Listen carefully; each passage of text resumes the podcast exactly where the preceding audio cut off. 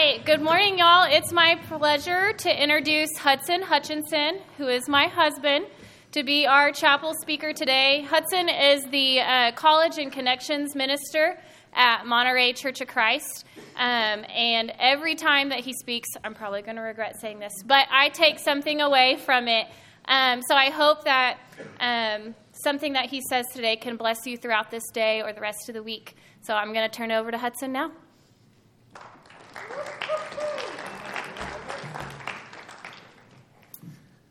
As an elementary school kid in public school, there's three things that are guaranteed to you. Number one, Fridays is pizza day in the cafeteria, and your pizza is going to look like this. And it's not half bad. Number two, it doesn't matter how far away from the 90s we get, teachers are still rolling with Bill Nye the Science Guy, the Magic School Bus to educate our children. And again, I think that's great. I grew up on them. You probably loved them when the videos were shown as well. Number three is this you would, and I mean would, do a yearly school project asking the question, What do you want to be when you grow up? 11 year old me was convinced that I wanted to be a vet.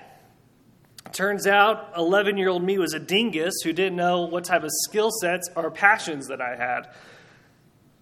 If you don't already know this, uh, the days of what you are going to be are fading away, if not already gone. The days of what you are studying to be are here in your midst, and the days of what do you do are soon coming. What do you do? We've all heard this question. It comes up in casual conversation. It seems simple enough. But behind these four words are society's worth of pressure. An unspoken but still very real ranking lies upon you as you answer that question. It seems that your worth, what you have to offer, and your whole identity hangs on the way you answer what do you do? When all is said and done, I want to be someone who did something. And I don't think I'm the only one with this desire. Our culture has shaped us into people who are defined by achievement and success. We tell our children that one day you're going to grow up and do something big. Well, here I am as a 34 year old, and I cannot claim any big achievement. And maybe if you're a fellow three on the Enneagram, you might know just how hard that is for me to say. If I'm being completely honest with you, this morning it feels like at times I've fallen short, I've missed my mark, I've squandered my gift, and that's why the big achievement has eluded me. For the past year, I've been reading this, this one book, not because I'm a slow reader, just because this book is speaking to me. It's an old classic piece of Christian literature called Practicing the Presence, written by a guy named Brother Lawrence. He was a French monk in the 1600s, and to sum up the whole book, he just saw each moment as a moment to be with God. This was his theology, this was his practice. Each moment was a moment to be in the presence of God. And as I'm reading this book, this quote, uh, it, it, just it, it stuck with me. I can't shake it. It's rolling around in my head, and I want to share it with you this morning. This is what it says. In the way of God, Thoughts count for very little. Love does everything. It is not necessary to have great things to do. When I cannot do anything else, it is enough for me to have lifted a straw from the earth for the love of God. It's not necessary to have great things to do. I'm not there yet. I want to be someone who's content enough with God to not have something great to do. I want to be content enough just to pick up straw from the earth for the love of God, but I'm not there. I still want that big achievement, and maybe you can relate to that. And so the question I've been wrestling with is what would make me content enough to pick up the straw and forego the big achievement? And I think I found my answer in Mark chapter 1. Mark chapter 1, Jesus uh, is going down to the Jordan River to be baptized by his cousin John. And as he comes up out of the water, the heavens open, the Spirit of God descends on him like a dove, and Jesus hears these words spoken to him from the Father This is my Son, whom I love. With him I am well pleased.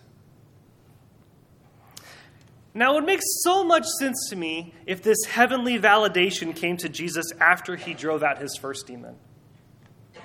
It would make sense to me that the Father's pronouncement of him being pleased with Jesus came after Jesus confronted injustice in the temple. It would make sense to me if it came after the Sermon on the Mount or after Jesus resisted temptation in the desert, or, or if these words came to Jesus at the empty tomb where he had just defeated sin and death. But the Father loved and was well pleased with Jesus before he did any of these things. Before any of his achievements, before any of his ministry success, Jesus was loved by the Father, and the Father was pleased with him. And isn't that the good news? Before we've done anything, before we've got anything right or done anything praiseworthy or, or remarkable, we were so loved by God that He sent Jesus. This and only this, I think, will allow me to forego the big achievement the knowledge that I'm already loved by God. And I think Brother Lawrence deeply knew this.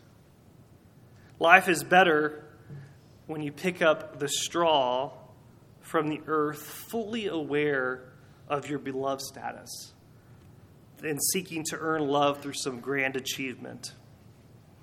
Maybe another way of saying this is communion with God is better than achievement for God. Maybe that's something you need to take with you today. You need to ponder on, you need to meditate on.